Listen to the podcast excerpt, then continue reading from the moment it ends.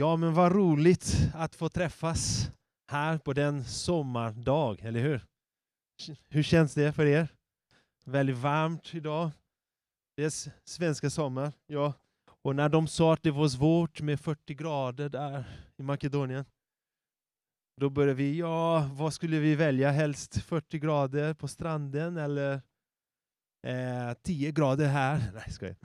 Men det är jätteskönt. Det här är svenska sommar och vi har haft det bästa svenska sommar så länge här, eller hur? Och vi är väldigt glada för det Gud har gett oss. Och jag hoppas att ni har haft eh, tid för att vila eh, och semester fortsätter för många här. Så det, jag hoppas också att ni kommer fortsätta ha en bra vila. Men för de som fryser eller de som sover, eh, eller inte sover, men de som vill sova gärna. Ni får gärna stanna upp allihopa så upp och, och värma upp lite. Eller det är kanske någon som har en filt på sig och vill inte lämna stolen, så det är okej. Okay. Men, men eh, och hälsa varandra. Det som Sören sa här, Jeshua betyder frälsare. Så vi kan hälsa varandra med att säga någonting om vår frälsare, om Jesus. Jeshua betyder frälsare, visste du? Vår frälsare har ett namn. Jesus Kristus, Jeshua. Halleluja. Ja, men jag hoppas att jag kommer inte hålla så jättelänge här med undervisningen. Men det finns ett ord för idag som jag tror att Gud vill ge oss alla, var och en av oss. Det är ett ord om omvändelse och tro. Jag vill att ni öppnar på, i Markus evangeliet kapitel 1, vers 14 och vers 15. Markus 1, vers 14 och 15. För de som antecknar, jag kommer också att eh, berätta lite om strukturen här för, det, för den undervisningen. Det står att efter att Johannes hade blivit fängslad kom Jesus till Galileen och förkunnade Guds evangelium. Han sa, tiden är inne och Guds rike är nära. Omvänd er och tro på evangeliet. Amen. Tack Jesus för ditt ord. Tack för din kallelse till var och en av oss att omvända oss och att tro på evangeliet. Vi vill Lyssna noggrant på det du säger genom ditt ord. Vi ber helige Ande att du ska tala till var och en av oss här och att du ska övertyga oss om det du vill säga. Vi ber om förändring, om förvandling i våra liv, förändring av vårt sinne, förvandling av vårt sätt.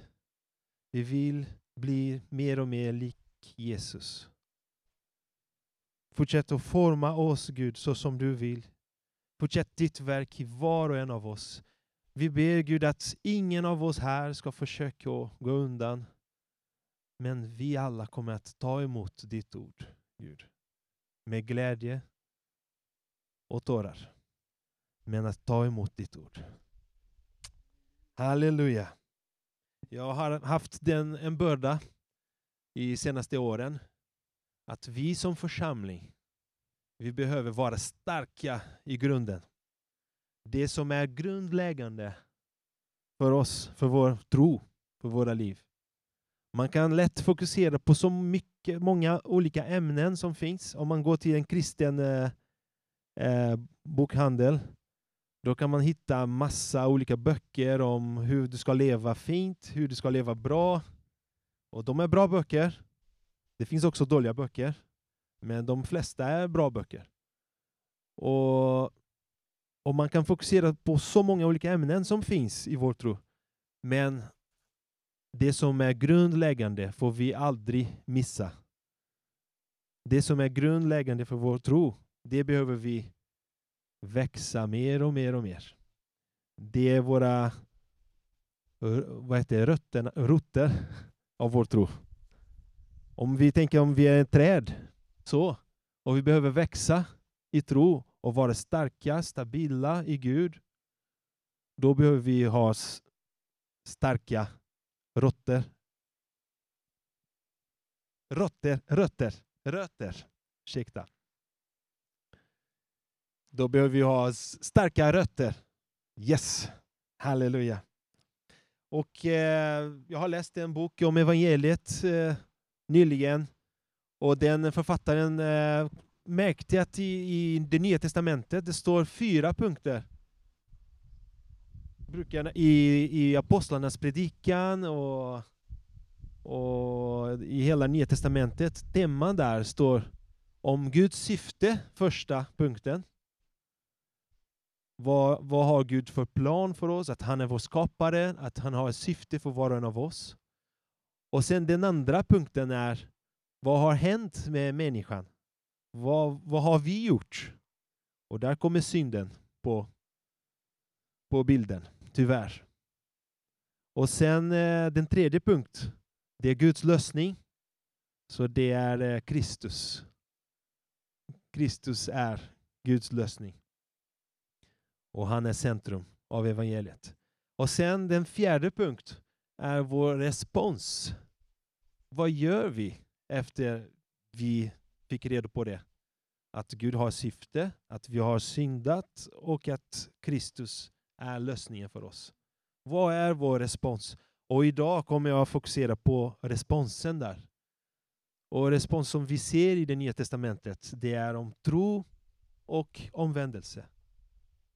Och Det är verkligen min börda att Gud ska tala till var och en av oss. Jag tänkte om barnen som är här, ungdomar.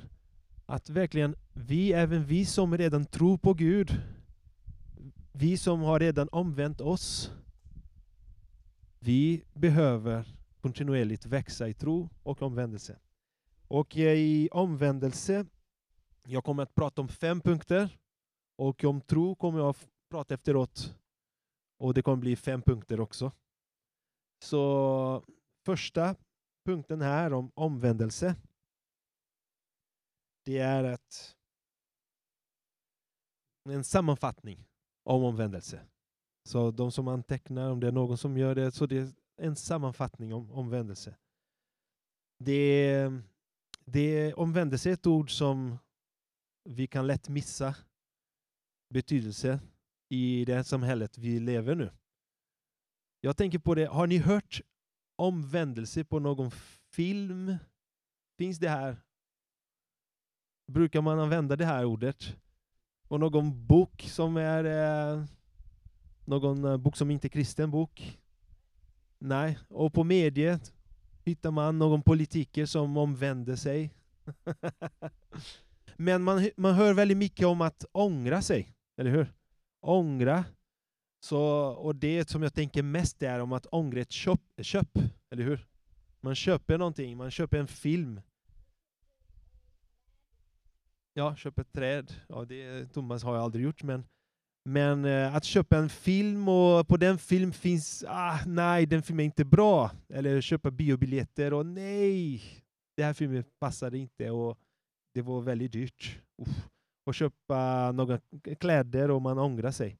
Men äh, ånger äh, handlar väldigt mycket om det som jag har gjort mot mig själv. Och sen finns det här med dåligt samvete. Eller hur? Att man har ett, ett dåligt samvete. Ah, jag gjorde. Och det har jag hittat på medien lite så här. Att någon har haft dåligt samvete.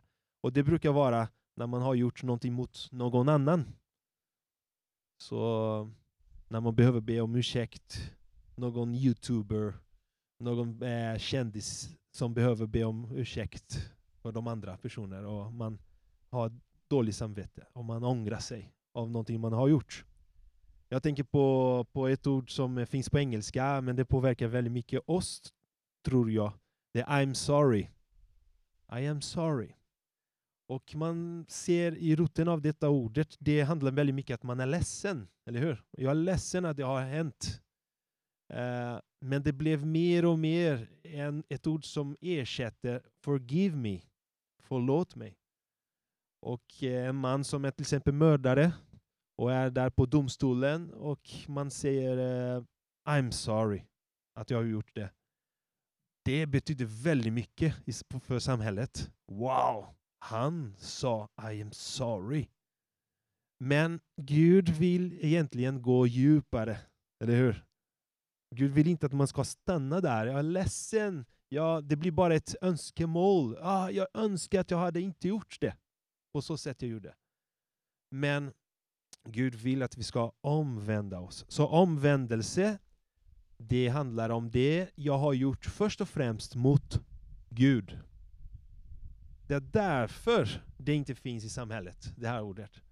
För att det handlar om det jag, jag har syndat mot himlen. Och eh, vi kan öppna där i Lukas evangeliet kapitel 15. I Lukas evangeliet kapitel 15, där finns en liknelse som är väldigt känd. Vers 11. Yes, och den liknelse vi brukar och, och säga att det är en liknelse om den förlorade sonen. Och det är eh, vissa män som säger att den liknelsen handlar om den kärleksfulla pappa. Eller hur? Ännu mer om pappan. Och det finns två söner som är förlorade där. Men eh, vi kan läsa från vers 11 vidare till 24.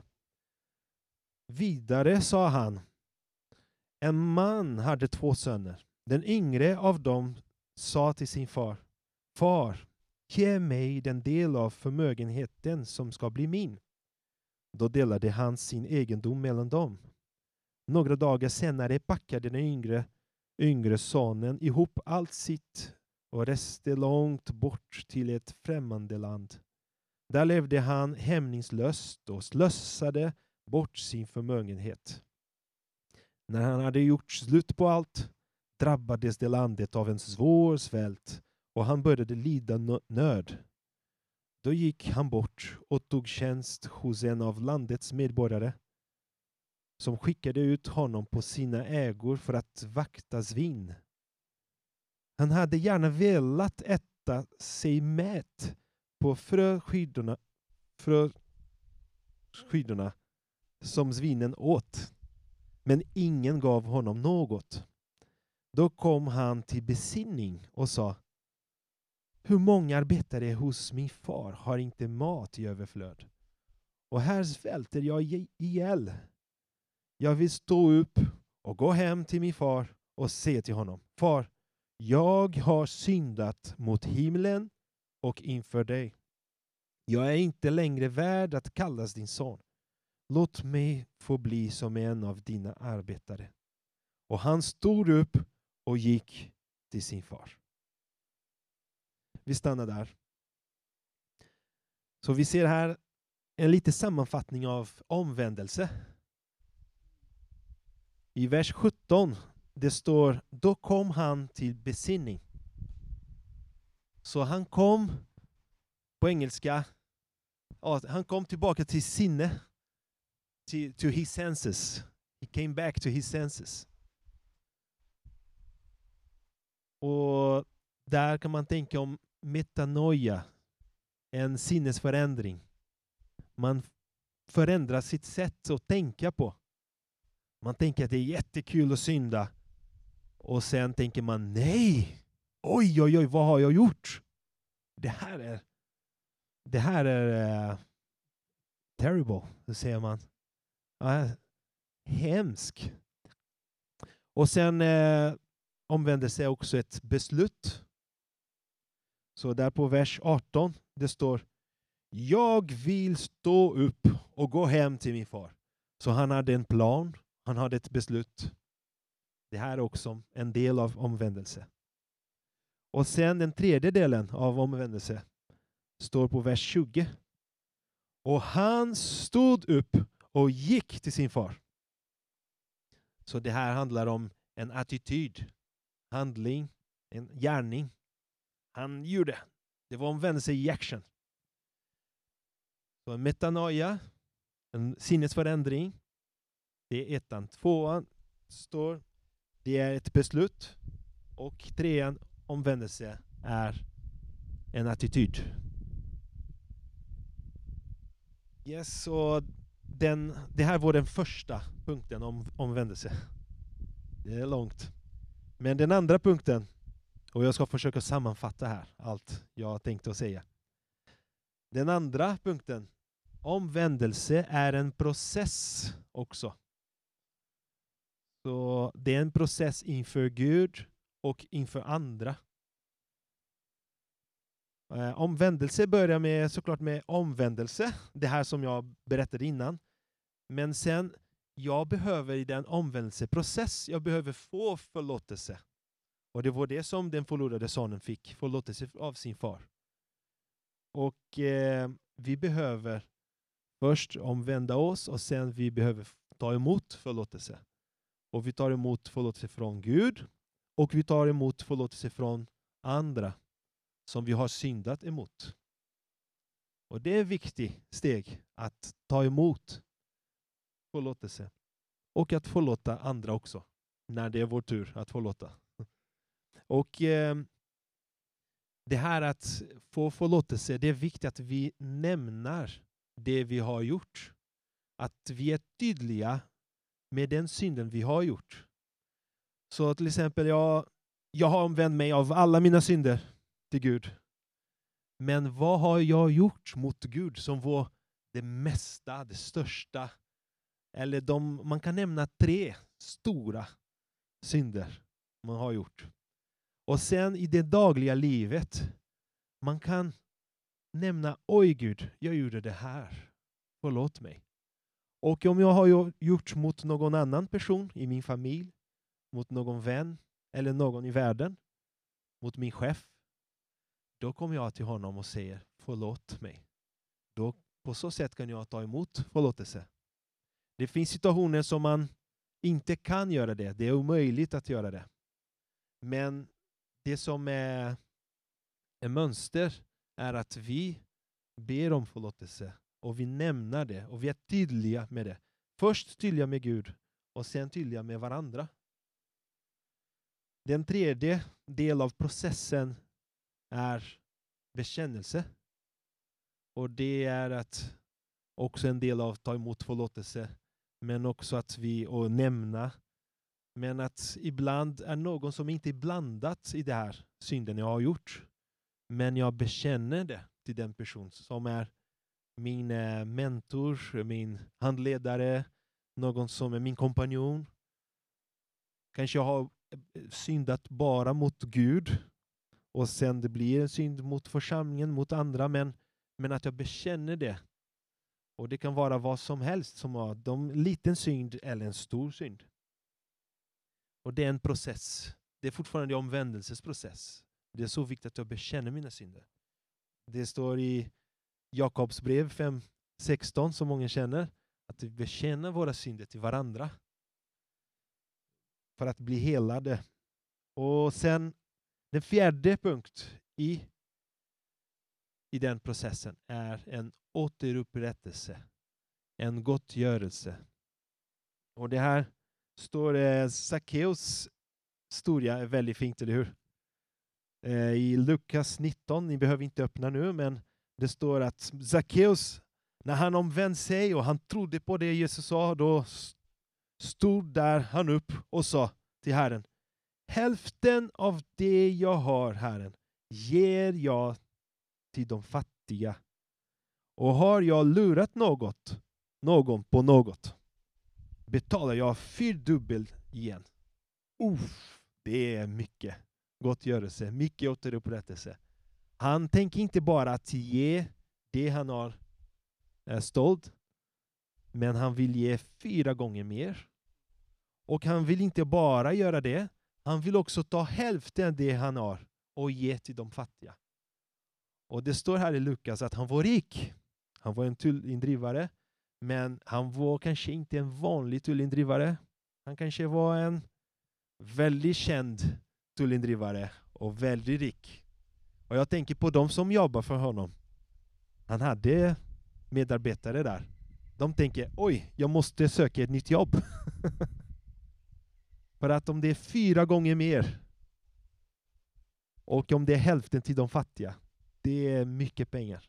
Han kanske gick till konkurs efter det. Men han var redo för det. För honom var viktigare att verkligen omvända sig och göra det från hjärta än att ha pengar kvar.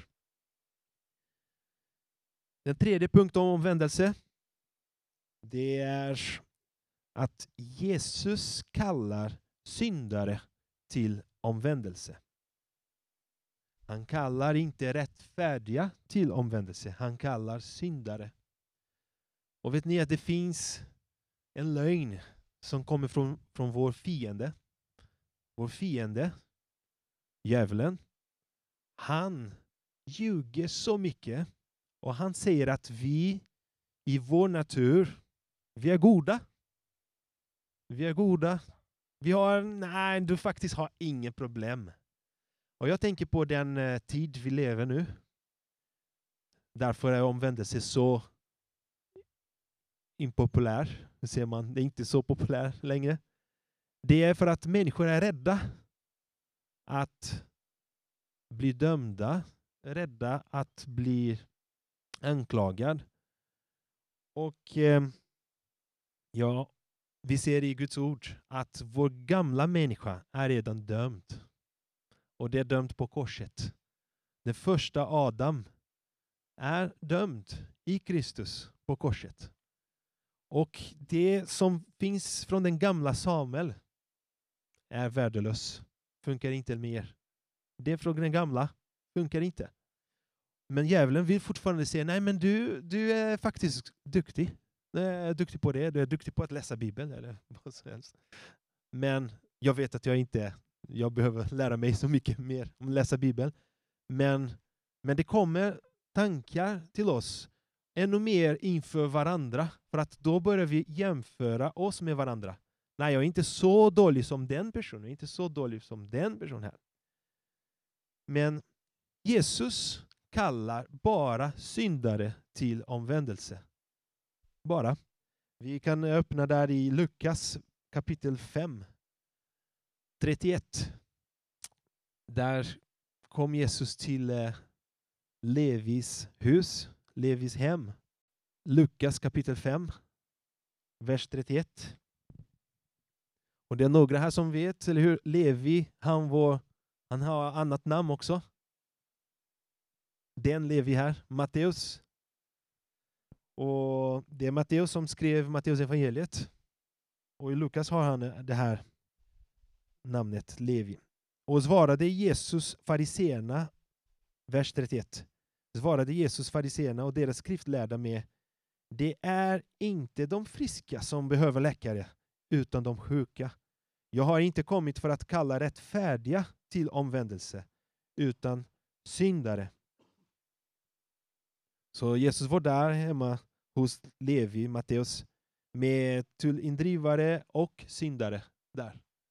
Han var där med dem. Men han var inte där bara för att hänga med dem. Han var väldigt tydligt. Han kallade dem till omvändelse. Och han gör det samma sak med oss här idag. Även att vi är troende, vi är lärjungar. Vi behöver vandra i kontinuerligt omvändelse och förstår att i vår natur, vår gamla natur, är vi syndare. Men i den nya människan, då är vi fria från synden. Halleluja! Det är underbart. Det eh, kom en eh, högt uppsatt man till Jesus, en väldigt rik. Och han, eh, Lukas 18, ni behöver inte öppna nu, men han kom och sa till Jesus, Gode mästare, wow! Och Jesus sa, varför kallar du mig god? Ingen är god utan Gud. Wow! Jesus själv han hade ingen egen självrättfärdighet. Hans rättfärdighet var hos Gud. Han, Jesus själv sa att allt jag säger, allt jag gör, det har jag sett min far göra och säga innan. Så även Jesus som var helig, som var utan synd, han fortfarande litar inte på sig själv. Så Gud kallar oss också att inte lita på oss själva. Och det var samma som Jesus gjorde till den eh, rik man här. Han sa buden kan du. Du ska inte begå äktenskapsbrott, du ska inte mörda, du ska inte skälla, du ska inte vittna falskt. Hedra din far och din mor. Och den mannen sa, oj, kanske Jesus säger att han är inte god, det är bara Gud som är god, men, men kanske jag är god. För att han sa, allt det har jag hållit sedan jag var ung. Så han hade många poäng i, för judarna. Han var väldigt duktig på det han gjorde. Han var rik och han var en bra religiös man. Men eh, Jesus sa, ett fattas fortfarande för dig. Sälj allt du äger och dela ut till de fattiga. Då kommer du att ha en skatt i himlen. Kom sedan och följ mig. Mannen gick väldigt ledsen, ville inte sälja sina egendomar.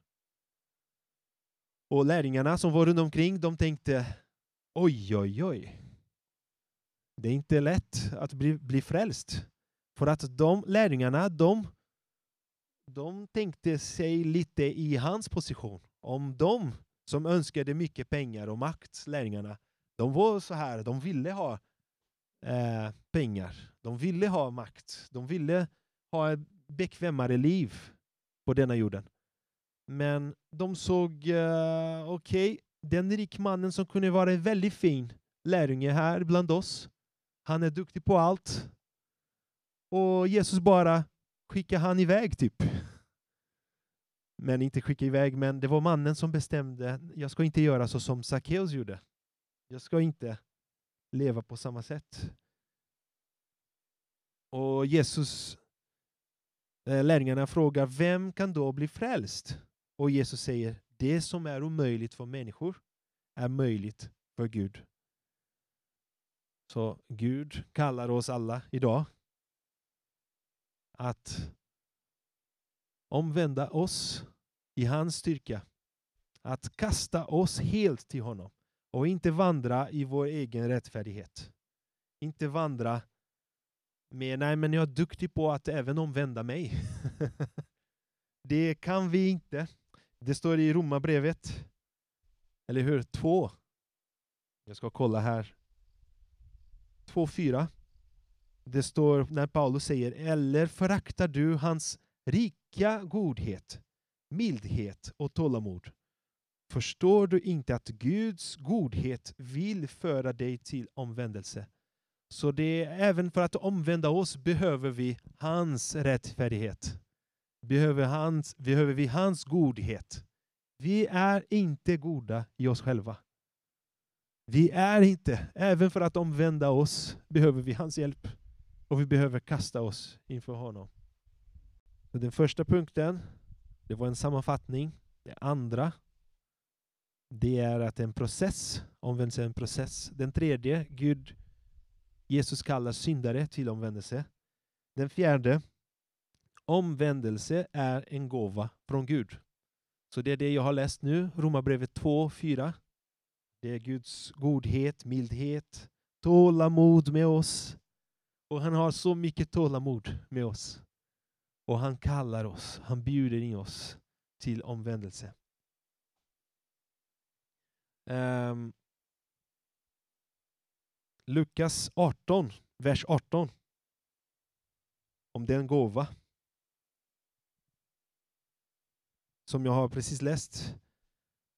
Det står att det var den som eh, jag har läst nu. Att det som är omöjligt för människor, det är möjligt för Gud. Så det är samma vers som har läst innan. Så vi får be nu och be för Guds hjälp, för hans gåva. Om det finns något område i ditt liv du behöver omvända dig, eller något som du har kämpat, något som är svårt. Du har kanske blivit arg, du har kanske syndat med ilska, du saknar tålamod, du saknar renhet i ditt liv.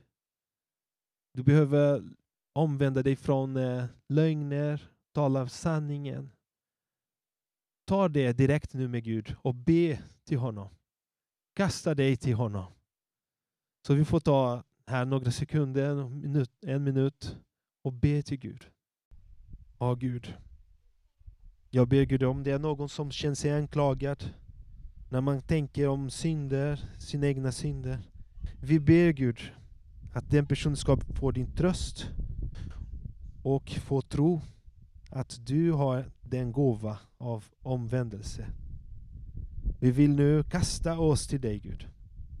Vi är helt otillräckliga i oss själva. Vi kan inte i oss själva Gud. Vi är helt beroende av dig. Även för att omvända oss till dig Gud.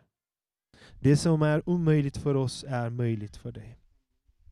Och vi tackar dig för det. Halleluja. Och den femte punk punkten är Gud ger tid nu för omvändelse. Så Gud ger oss tid nu.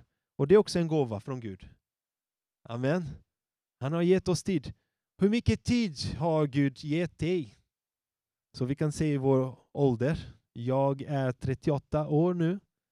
Gud har gett mig så många chanser, möjligheter för att omvända mig.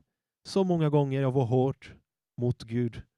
Och Gud var tålamodig och han gav mig en ny chans, en ny timme, en ny minut. Det står i ordet att hans barmhärtighet förnyas varje morgon. Så det är varje morgon, wow, lever jag? Woo! det betyder att Gud vill forma mig mer, eller hur?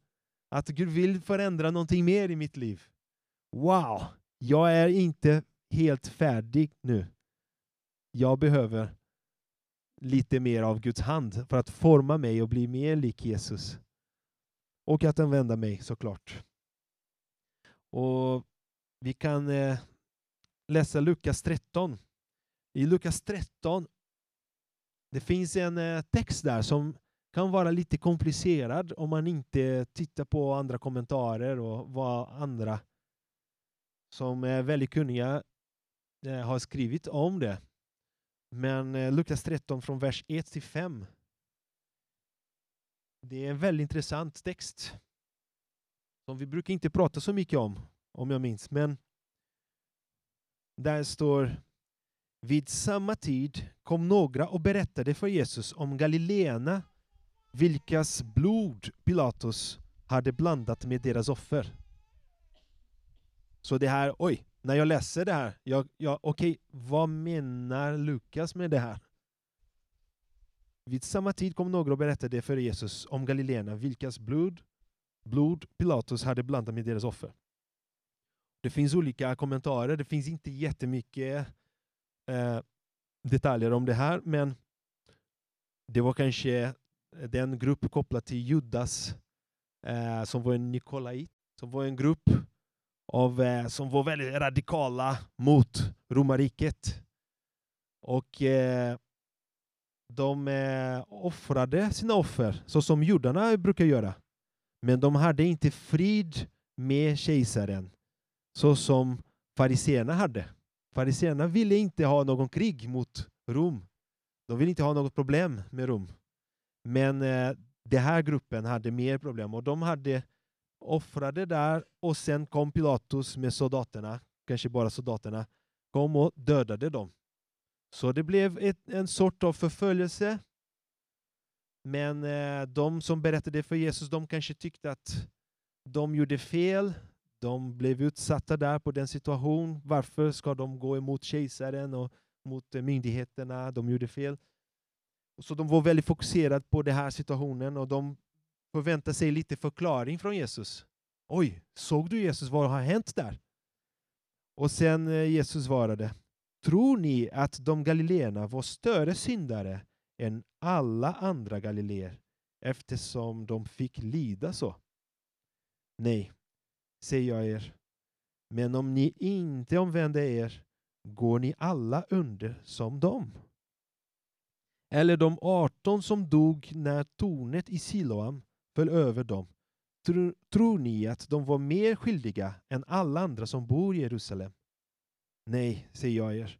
Men om ni inte omvänder er går ni alla under på samma sätt.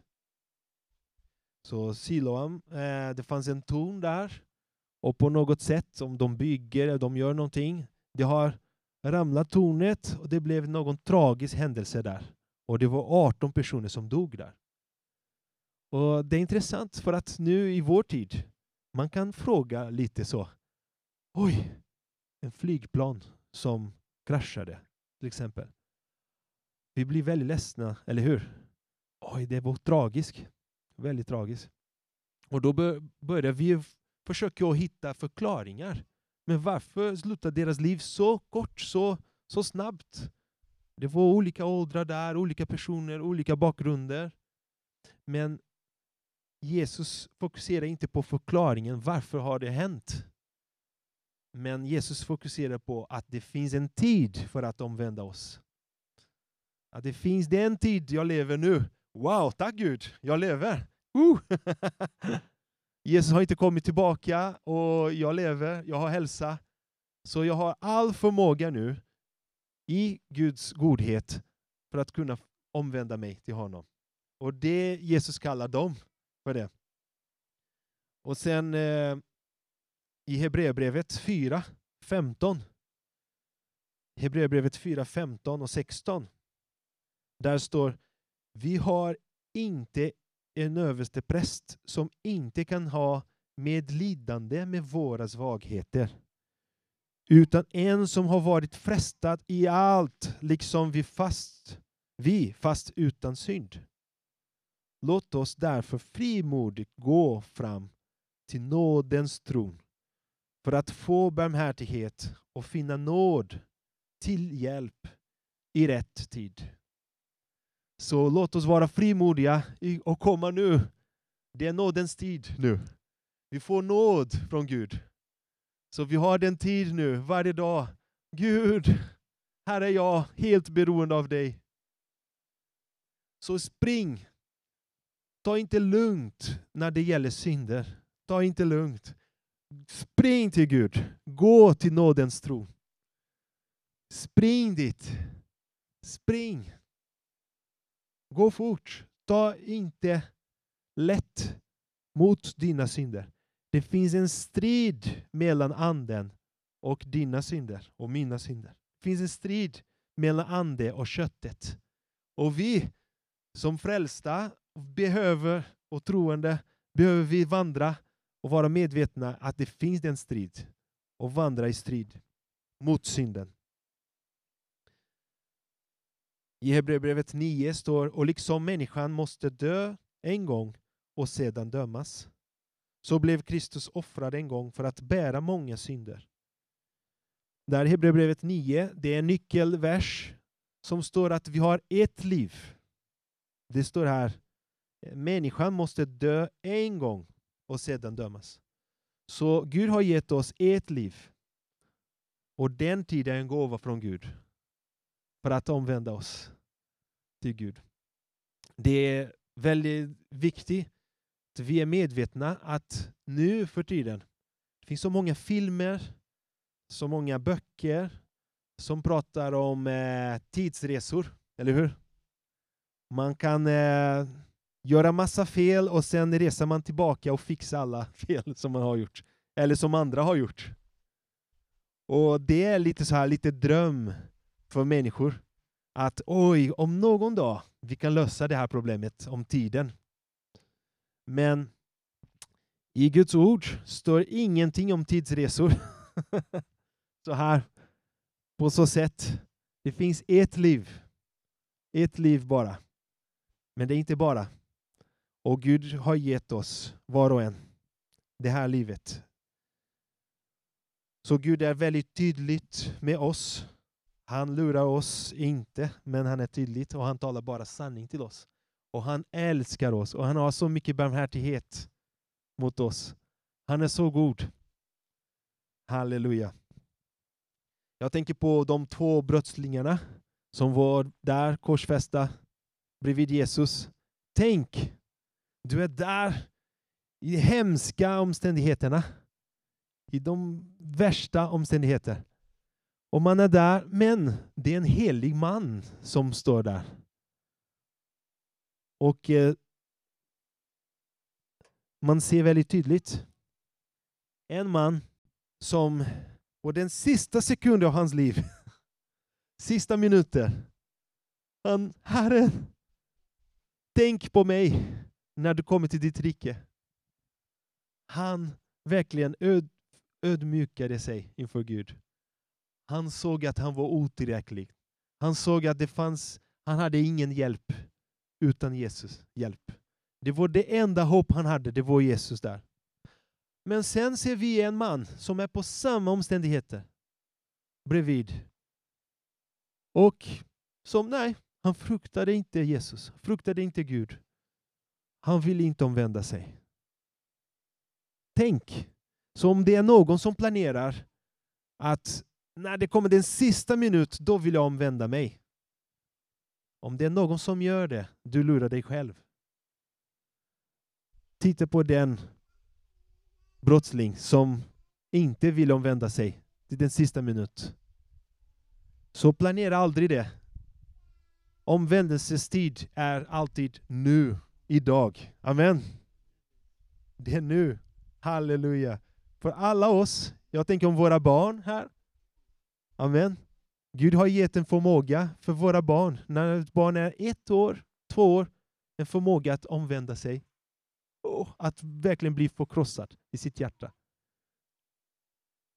Och få förlåtelse. Det är underbart. Tack Jesus. Tack Jesus för att du vill ge oss tro, Gud. Och du vill att vi ska ta emot ditt ord idag. Åh Gud, tack för att du säger bara sanningen till oss. Och du välsignar oss. Ditt, ditt barmhärtighet mot oss förnyas varje morgon. Och vi tackar dig Gud. Vi tackar dig för den nya dagen vi har haft idag. Halleluja. Yes, nu går vi till tro och där ska jag gå snabbare. Det var mycket fokus på omvändelse idag. Men tro hör vi lite mer, eller hur? Om. Vi hör lite mer om tro i vårt samhälle. Och man har mycket tro om vädret, eller hur? Och jag tror att det kommer regna, jag tror att det kommer bli kallt. Men eh, Gud har gett oss den förmåga också, en naturlig förmåga att tro på saker. Det finns i vår DNA. Även de som inte tror på Jesus, de kan tro på någonting. Och man behöver tro när man är när man är en eh, vetenskapsman behöver man ha tro. Man behöver ha massa hypotes och, och ha ett syfte. Jag vill eh, förstå varför det hände så här och så här. Då har man olika alternativ, olika möjligheter och då tror man mycket. Om man ska plugga matte behöver man också ha tro. Det är många saker som, som inte har så tydliga förklaringar, men man tror att det här, det här stämmer. Men det finns en annan typ av tro som inte är bara det naturliga, men det finns en övernaturlig tro. Det finns en tro som kommer från himlen, från Gud och som kommer till oss genom den helige Ande. Så Gud vill att vi ska växa i tro. Det är vår respons till Gud. Sedan den första dagen vi blev frälsta, frälsta, den dag vi träffade, vi hade ett möte med Gud, med Jesus, och nu dagligen behöver vi vandra i tro. Och det är fem punkter också, jag ska sammanfatta dem. Men vi, jag ska börja med de två som jag tror är de två viktigaste punkterna. De, om man tänker så att mitt tro är som en träd, så de två första punkterna är rötterna till trädet. Den Första punkten är tro på Guds ord, på logos. Det som på skrifterna, det som står skrivet i Bibeln. Det är en tro på fakta, fakta om Kristus. Det här har hänt. Det här händer. Och Gud har lovat det här. Det här är så viktigt för att varje lärjunge ska ha den tro. och att man, har, man ska ha kunskap om Gud. Eh, man blandar lite i världen att tro handlar om positiva tankar, att det handlar om känslor. Men i den här första punkten, Gud säger att det handlar om fakta, om Jesus. Amen. Så vi i Romarbrevet 10.17 behöver inte öppna nu, men de som antecknar kan skriva. Det står alltså kommer tron av predikan och predikan genom Kristi ord. Och det här ordet, akoe, på grekiska betyder väldigt mycket också att höra Guds ord. Det står predika, men det, jag tror att det är ännu mer om att höra. Så på andra engelska versioner står hearing the word. Men för mig, det båda ord, orden funkar bra. Predikan och att höra Guds ord. Vi behöver höra det som är fakta. Jag tänker på det att idag när det är så intellektualiserat samhälle, man behöver höra fakta, man behöver röra, man behöver se. Om det inte finns på Youtube så är det inte sant, eller hur? om, det, om man inte kan hitta någon artikel i vetenskapsartikel så, då, nej, det här är inte sant. Och då börjar man, bli, man börjar fundera lite att, aha, då, då, vår, då vår tro handlar om eh, känslor och positiva tankar och någonting som jag inte ser bara. Men Gud har lämnat till oss det bästa dokumentationen som finns någonsin. Som är skrifterna. Bibel. Har ni en bibel där? Vem som har bibel i papper? I papper där Hanna har. Jag har på iPad här, men där Daniel, Fredrik. Det är så fint att se bibel i, i, i pappret också. det är en Kindle där, eller? så för att man ser där, det är en dokumentation, där är bevis. Det är det bästa juridisk bevis som finns någonsin för att berätta vilken berättelse som helst. Det är Guds ord.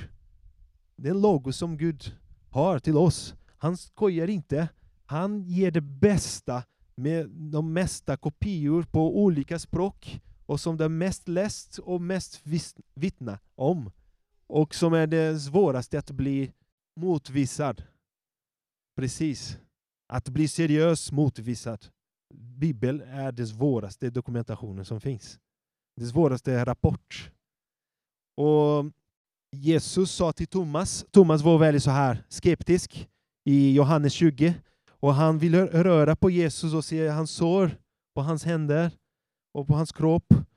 Och då sa Jesus, du tror därför att du har sett mig.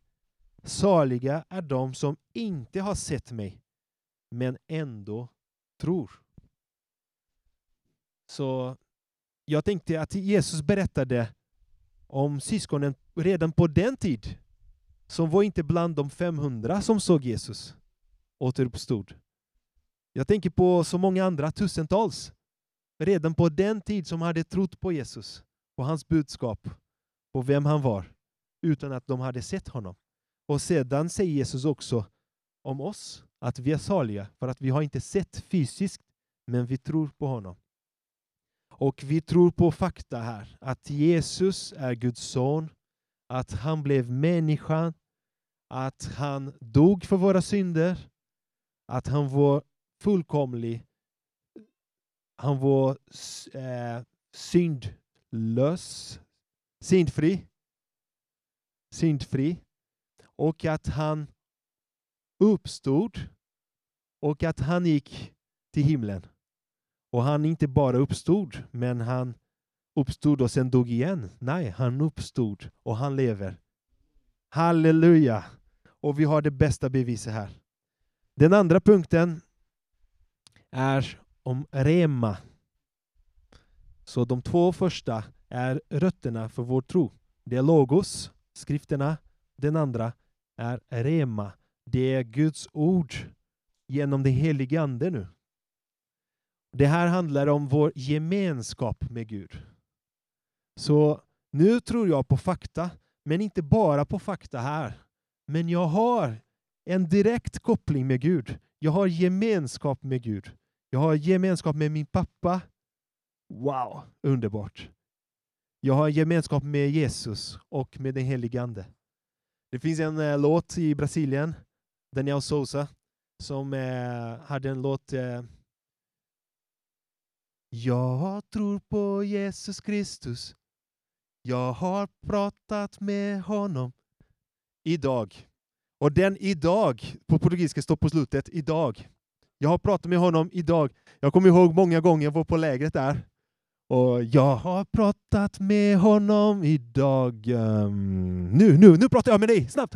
Så jag kan sjunga igen nästa refrängen. Um, och det är så intressant för att man kan bli upptagen med mycket annat och på ett läger man kan bli upptagen med alla sina vänner och det är underbart. Och man kan glömma att ha gemenskap med Gud. Men det här är det viktigaste i våra liv. Det är vad Gud önskar mest, det är att ha gemenskap med oss. Det är vad Gud önskar mest. Det är hans syfte. Guds syfte är att ha den stor familj av många barn, lik Jesus. Så den personligt gemenskap med Gud är avgörande till vår tro.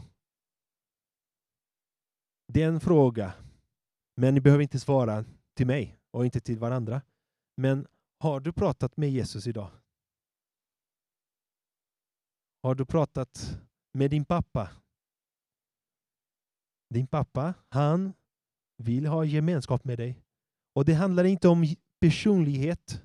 Kanske någon person som är mer, hur säger man, inte så extrovert, reserverad. Kanske en person som har inte så många vänner. Det är inget problem. Det finns olika personligheter. Men du ska inte mista den gemenskapen med Gud. Du ska inte, du ska inte förlora det. Du behöver ha det varje dag. Jag behöver det varje dag. Jag behöver ha den gemenskap med Gud och prata med honom, prata om svårigheter, svåra situationer. Jag behöver prata om min otro. Jag behöver prata om eh, bekänna mina synder. Jag behöver prata om dagen. Jag behöver prata om saker som sker i mitt liv när jag diskar. Wow, Gud, det här eh, diskmedel är superbra. Wow, så koncentrerad. Men att vi alla behöver växa i den gemenskapen. För att det är det som Gud prioriterar mest. Gemenskapen med oss. Och sen att det här personlig gemenskap med Gud. Det finns också den dimension att lita på honom. Så vi går igenom någon svår situation, då är det svårt att lita på honom. Visste ni? När det är lätt, när jag är i ett hotell i Grekland, där, wow, jag litar på Gud. Titta vad han har gjort för mig. Woo! Men när jag söker efter ett jobb ah, och går till intervju, då är det svårare. Eller hur? Eller om jag är väldigt bekymrad om något, bekymrad om någon person, då är det svårt att lita på Gud. Men Gud kallar oss att lita på honom. Amen. Det är direkt kopplat till vår gemenskap med honom. Direkt kopplat till Gud. Om jag har det svårt att lita på Gud, det betyder att jag behöver lära känna honom mycket mer. Amen. Tänk nu på vilken typ av Gud, eller jag ska fråga på annat sätt, vilken bild har du av Gud? Om du blundar lite, några sekunder, och tänk, vilken bild det kan finnas många bilder, eller hur? Det är svårt. Han är osynlig Gud, osynlig bara genom Jesus. Men många gånger kan vi tänka lite Gud som en, eh, en tomte. Lite gam, gammal man som är väldigt god och snäll. Men han faktiskt han bryr sig inte så mycket om min, detaljer i mitt liv. Han bryr inte sig om eh, min dagliga svårigheter kanske blir lite för svårt för honom. Det här, nej, det här situationen är för svårt. Det är, nej. bara en lite gullig äldre man som kommer ibland, bara på julafton. Men Gud är allsmäktig. Amen. Så låt oss lära känna honom så som han är. Allsmäktig Gud. Amen. Vi litar på honom. Och nu ska jag avsluta med att tro, en tredje punkt, att växa i tro. Nu tänker jag med ett träd. Vi ska fortsätta att växa. För att växa i tro behöver vi bekänna vår tro. Vi behöver använda våra, vår mun. Och vi behöver tala och höra. Så vi behöver tala till varandra, tala till Gud, tala till oss själva och tala till andra som inte känner Gud. Vi behöver tala om vår tro. Tala om Jesus. Då växer vi mycket i tro. Jag tänker på dem som åkte till Makedonien och de som är i Bulgarien nu.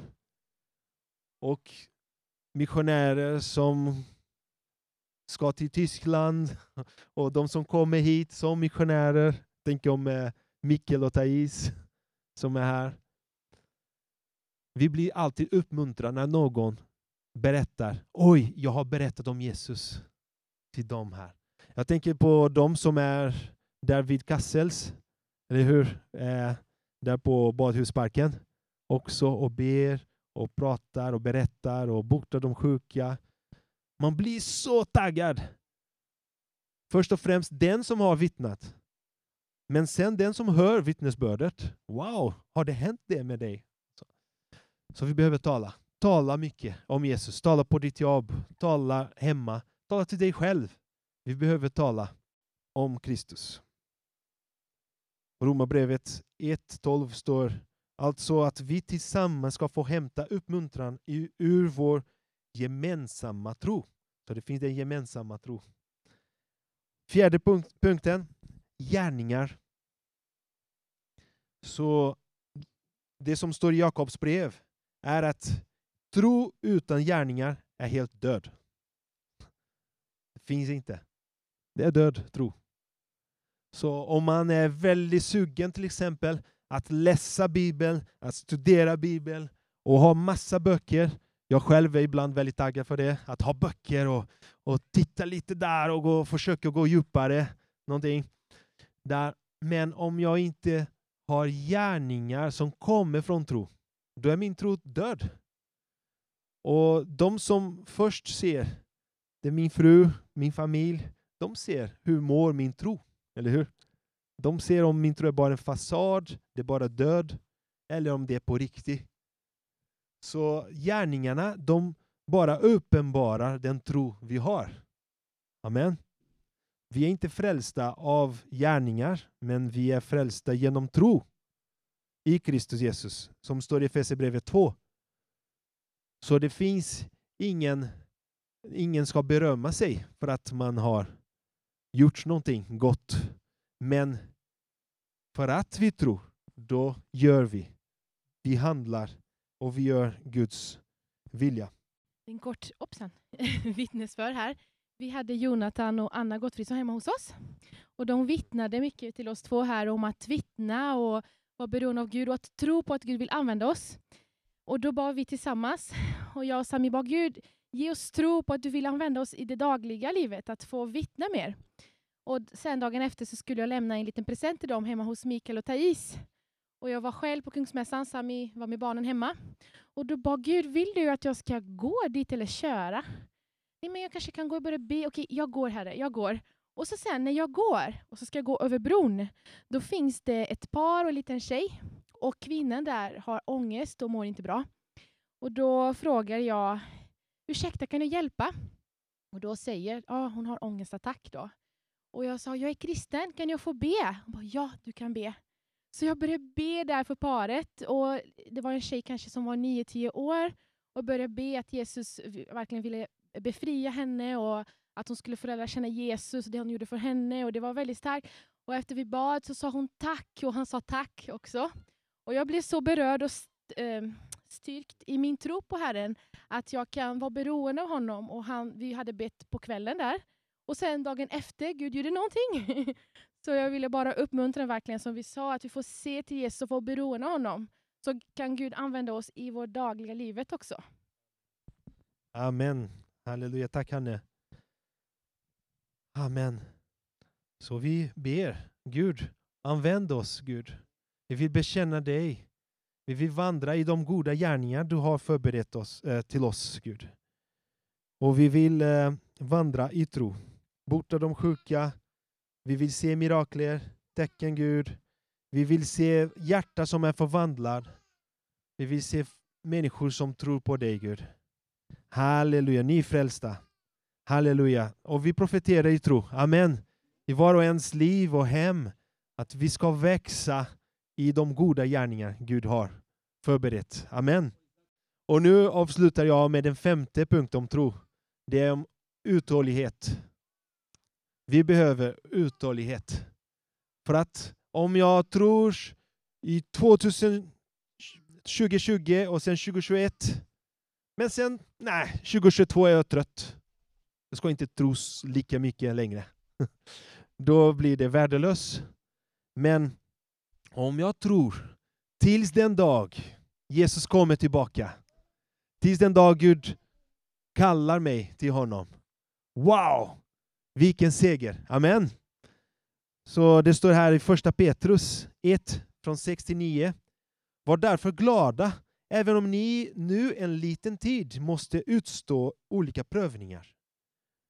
Äktenheten i er tro är långt mer värd än guld, som är förgängligt men ändå prövas i eld.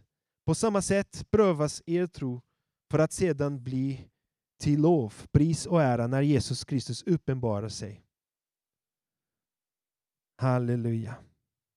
Och sen honom älskar ni utan att ha sett honom och fast ni ännu inte ser honom tror ni på honom och jublar i obeskrivligt himmelsk glädje när ni nu är på väg att nå målet för er tro. Vi har ett mål, era själars frälsning. Halleluja. Så vi tar emot Guds ord. Jag ber att vi ska få en ny portion av tro. Amen. En ny portion av mod. Amen. Halleluja. Tack Herren för att du ger oss den gåva av omvändelse och tro. Och vi tar emot. Vi är helt beroende av dig Gud. Nu, vi kastar oss till dig. I Jesu namn. Halleluja.